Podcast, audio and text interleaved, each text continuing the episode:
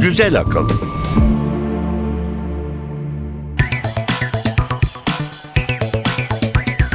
Merhaba Türkiye, merhaba Elif Yılmaz. Merhaba İnan Aran. Güzel Akıl bölüm 9 başlıyor.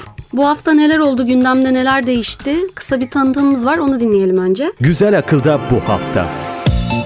Vücudun güneşte ne alıp veremediği var. Neden bronzlaşıyor?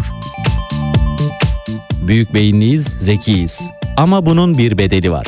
Hayvanların daha büyük beyin için nelerden vazgeçtiğini artık biliyoruz. Bilgisayar başında 3 saat az otursak ya da günde 2 saat az televizyon izlesek ömrümüz uzar mı? Hemen söyleyelim. Uzar. Peki ne kadar? Alışveriş merkezlerinde kaybolmaya son. Cep telefonlarına indirilecek bir uygulama sayesinde alışveriş sırasında kimse nerede olduğunu şaşırmayacak. Apple ürünlerini çevresel etki değerlendirme raporu kayıtlarından çekti. San Francisco Belediyesi karşı hamleyi yapmakta gecikmedi. Şimşek McQueen'ler yolda. Yeni nesil otomobiller yarının büyüklerinin istek ve ihtiyaçlarına göre şekillendiriliyor. Bilim ve teknoloji tarihinde bu hafta neler oldu? Cahillikler Köşesi Ve bir portre. Charles Darwin kimdi? İnsanlık tarihinin belki de en büyük tartışmasını başlatacak verileri nereden toplamış, bu fikirlere nasıl erişmişti? Darwin tam olarak ne söylüyordu? Güzel akıl. Bilim haberleriyle başlayalım yine. Bronzlaşmanın modası geçti gibi. İnsanlar artık daha bilinçli. Özellikle zararlı ultraviyole ışınlarıyla cilt kanseri ilişkisi kesinleştiğinden ve vakalar son yıllarda arttığından beri hepimiz en azından imkanı olanlar yüksek faktörlü koruyucu kremler kullanıyoruz. Öğle saatlerinde güneşe çıkmamaya çalışıyoruz. Evet. Kaliforniya Üniversitesi San Diego Tıp Fakültesinden uzmanlar vücudun neden bronzlaştığını, daha doğrusu bronzlaşma öncesi kızarıklık tepkisi verdiğini araştırdılar. Ne bulmuşlar?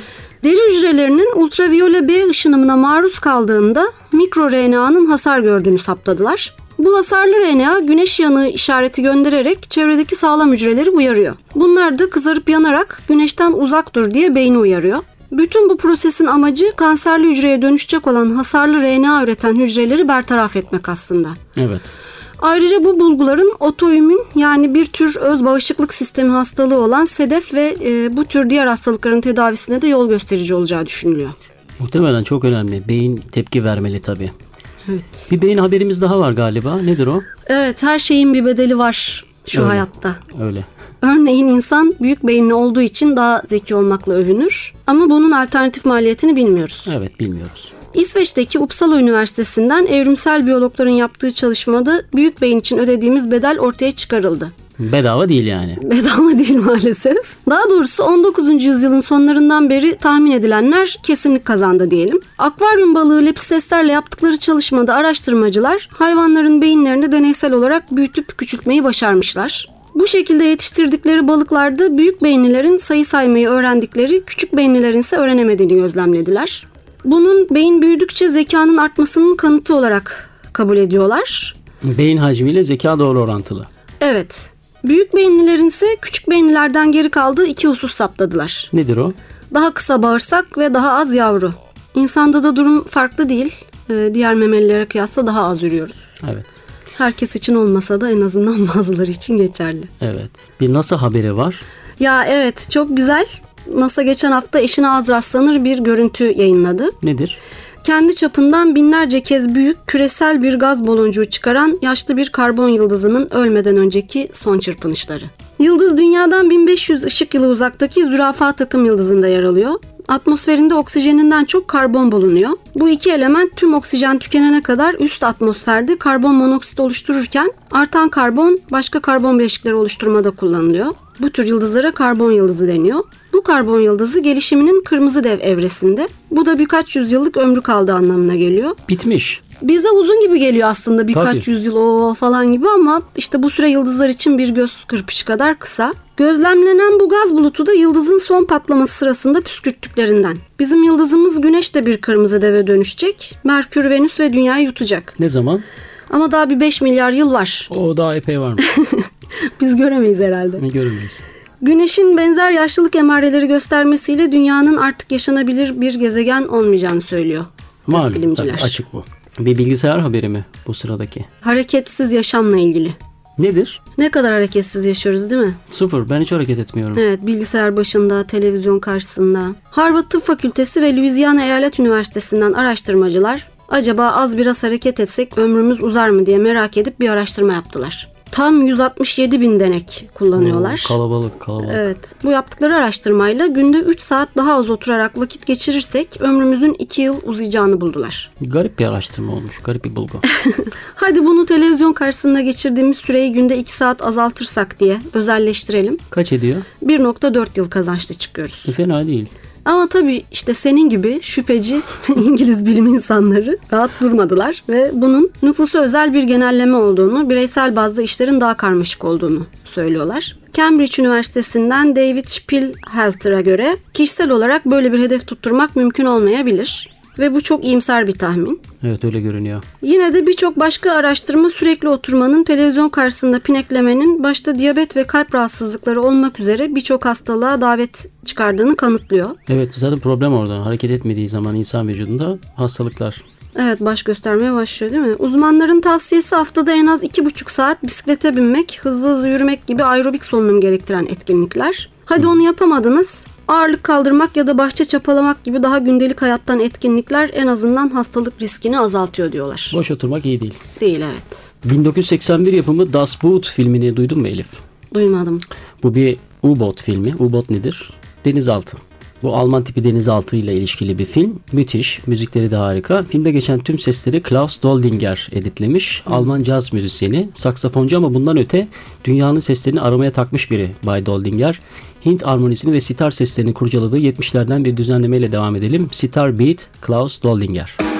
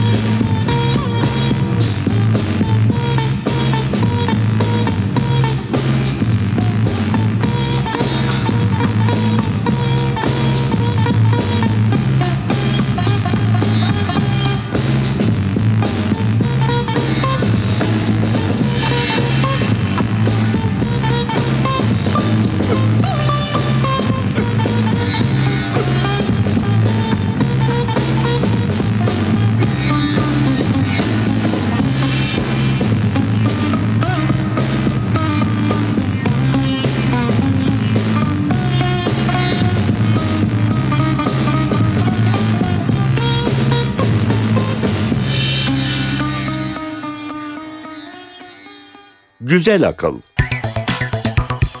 Teknoloji haberleriyle devam edelim mi? Edelim. Yeni bir oyun öğrenmenin en kolay yolu nedir? Otururken izlemek oynayanları. Evet başkasını izlemek. Evet. Ee, zamane bilgisayarları akıllı tabii. Bu yöntemi hemen keşfettiler. Paris Diderot Üniversitesi'nden Lucas Kaiser, insanların e, oyun oynadığı videoları izleyerek Connect 4 ya da 3 taş gibi oyunları öğrenen bir yazılım geliştirdi.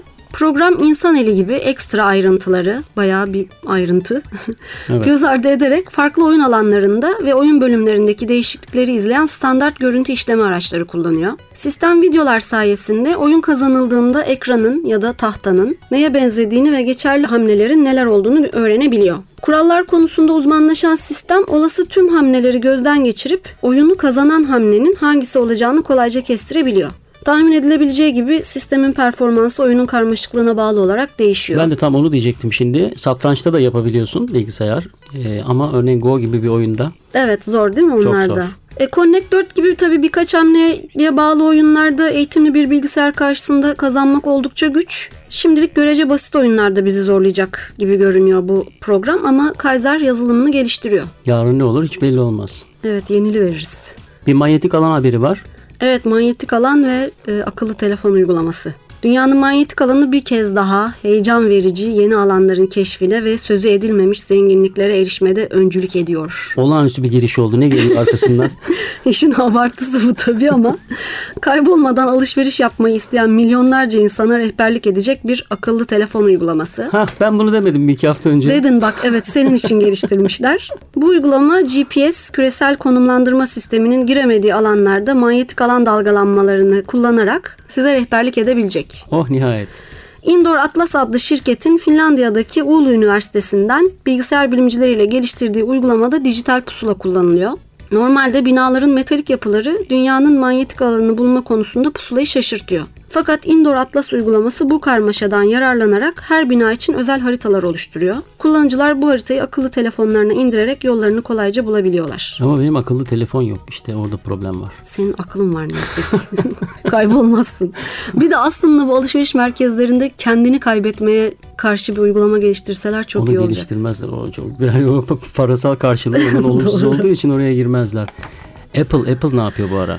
Ya Apple her hafta Apple Star farkındaysan. Apple'ın başı bu defada çevreci San Francisco Belediyesi ile dertte. Hayır olsun. Belediye elektronik cihazların çevreye zararlarını gösteren yeşil sertifika programından çıkma kararı alan Apple'ın Macintosh ürünlerinin kamu kurumlarında kullanımını yasakladı. Apple artık yeşil değil. Kendileri yeşil olduklarını iddia ediyorlar ama belediye yemiyor. Her ne kadar bu karar Apple'ın satışı için devede kulak kalsa da şirket merkezinin San Francisco'ya 70 kilometre uzakta olmasının ve çalışanların genellikle burada yaşamasının kararı itirazda etkili olacağı düşünülüyor. Apple ürünlerinin çevresel etkisinin Amerika Birleşik Devletleri hükümeti tarafından belirlenen standartlara uyduğunu ve diğer birçok firmaya göre çok daha yüksek enerji verimliliğine sahip olduğunu iddia ediyor. Ama geçen hafta elektronik eşya çevresel etki değerlendirme kayıtlarından ürünlerini çekmesi soru işareti yarattı. Apple'ın piyasaya yeni sürdüğü ya da sunacağı ürünlerde standartlara uymayan durumlar olup olmadığı mercek altına alınacak. Pixar? Pixar Arabalar filmini seyrettin mi? Yok seyretmedim. Çok güzel mutlaka seyret. Pixar'ın animasyon filmi Arabalara Bayılmayan Çocuk yok. E bu durumda araba kullanma yaşına geldiklerinde hepsi filmin baş kahramanı Şimşek McQueen'lere binmek isteyecek. Aslında bu kadar akıllı teknolojiye alışkın bir nesil için bundan daha doğal bir istek yok gibi. Biz bile bunu fark ettiysek otomobil üreticilerinden de kaçmamıştır bu durum değil mi? Tabii mutlaka eğilimlere bakıyorlar çocuklar neler istiyor diye. Evet, e, iletişim ve bilişim uzmanlarını bir araya getiren çalışmalar başladı bile. Örneğin Ford'un Sync adlı modeli sesle kumanda edilebilen bir akıllı otomobil örneği. Radyo frekans tanımı teknolojisi de yine akıllı araba teknolojilerinden. Yol tarifi almak ya da arka koltukların film seyretmesi dışında bu teknolojiler kendi aralarında iletişimde olacağından kaza riskinin en aza ineceği hatta trafik ışıklarına bile gerek kalmayacağı söyleniyor. Bize küçükken hep önüne bak dediler. Büyüdük bu laf işine bak oldu. Öyle de devam ediyoruz. Oysa aya baksaydık, yıldızlara baksaydık, düşünseydik her şey çok daha başka olabilirdi. Şimdi özellikle Higgs bozonu keşfinin peşinden aya ve yıldızlara bakmak eskisinden çok daha önemli. Çünkü madde dediğimiz şey bilinen evrenin sadece %4'ü. Geri kalan %96 kara madde, kara enerji, karanlıkta diyorlar. Ve henüz biz bu karanlığın gerisinde ne olduğunu bilmiyoruz. Çözüm Ay'a bakmalıyız, yıldızlara bakmalıyız. Yetmez daha da uzaklara göz atmalıyız. Replikas geçenlerde yayınladığı Biz Burada Yokken albümünden Hisarlı Ahmet'in türküsü. Ay'a bak, yıldıza bak, Replikas. Aya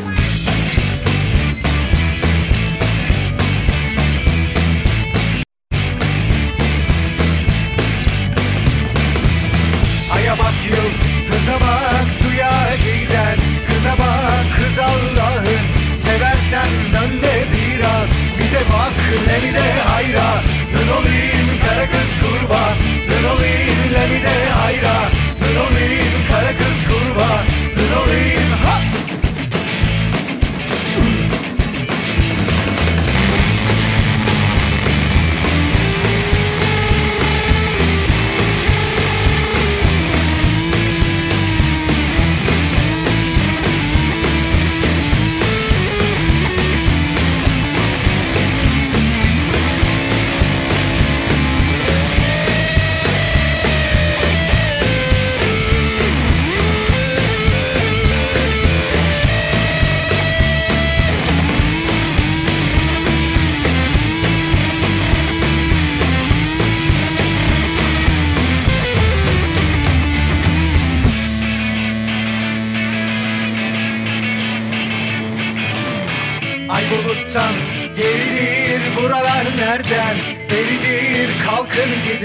Evliler buralar bekar Geridir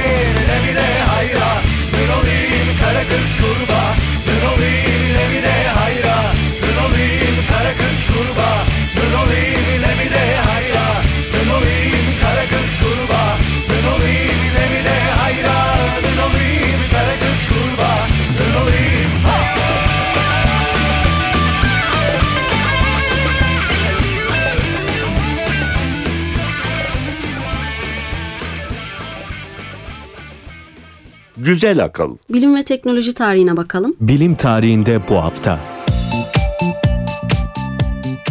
9 Temmuz 1993. İngiliz ve Rus bilim insanları 1979'da Ekaterinburg'da bulunan kemiklerin Temmuz 1918'de infaz edilen Çar II. Nikolay ve hanedana ait olup olmadığını anlamak için kalıtsal DNA parmak izi testi uyguladılar. Test sonuçları çok az da olsa şüpheye yer veriyordu. Ta ki 1994'te Çar'ın küçük kardeşinin naaşına da aynı test uygulanana kadar. Her iki kardeşte de çok ender rastlanan kalıtsal bir mutasyon olan heteroplazmiye rastlandı. Böylece Ekaterinburg'da bulunan bedenlerin Çar'a ve ailesine ait olduğu kanıtlandı. 10 Temmuz 1962 İsveçli mühendis Niels Bohrlen 3 noktadan sabitlenen emniyet kemeri buluşu için patent aldı. Daha önceleri kullanılan versiyon sürücünün bedenini karnının üstünden geçen bir kemerle sabitlemeye dayanıyordu ve sert çarpışmalarda ciddi yaralanmalara hatta ölümlere neden oluyordu. Bohrlen'in günümüzde de kullanılan tasarımı ilk olarak Volvo marka otomobillerde kullanıldı. 11 Temmuz 1975. Çinli arkeologlar eski başkent Xi'an yakınlarında M.Ö. 221-206 yıllarına tarihlenen çamurdan yapılma 6000 heykel ortaya çıkardıklarını açıkladılar. Terrakota ordusu ya da toprak askerler olarak bilinen heykeller Çin'in ilk imparatoru Qin Shi Huang'ın mezarını korumak üzere yapılmışlardı. Boyları 183 ile 195 cm arasında değişen askerlerin hepsinin yüz ifadesi farklı, hepsi savaşa hazır halde bekliyor. Qin Shi Huang mezarı ve Terrakota ordusu 1987'de UNESCO tarafından Dünya Kültür Mirası listesine alındı. Düşünsene 6000 çamurdan bayağı insan boyutlarında heykel buluyorsun. Ne kadar heyecan verici bir şey. 12 Temmuz 1957 Amerikan Sağlık Dairesi Başkanı Leroy Burney sigara içmekle akciğer kanseri arasında bağlantı olabileceğine ilişkin bulguların yer aldığı bir rapor yayınladı.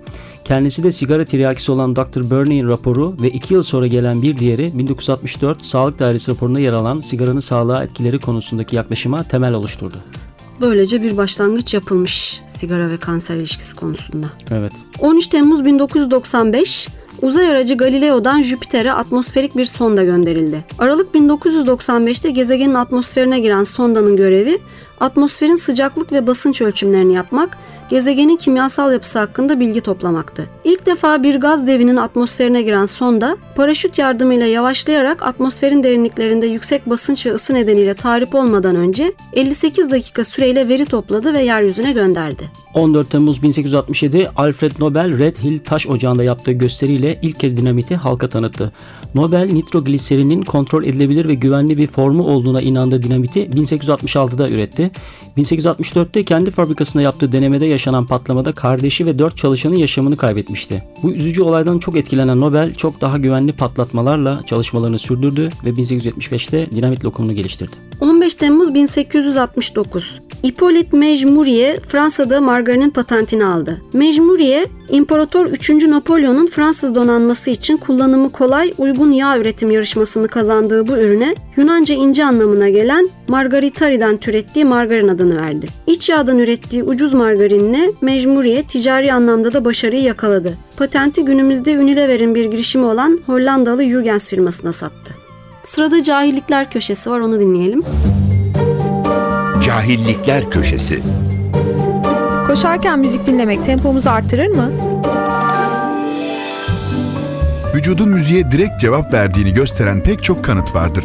Araştırmalarda yürürken dinlenilen müziğe nefes alıp verirken, adım atarken ve dolayısıyla kalp ritimleriyle uyum sağladığı gözlemlenmiştir.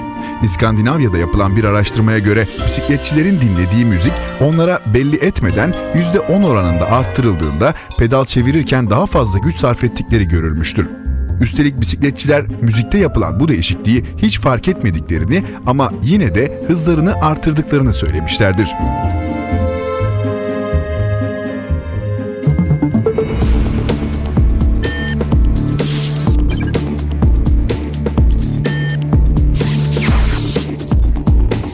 Güncel Akıl devam edecek.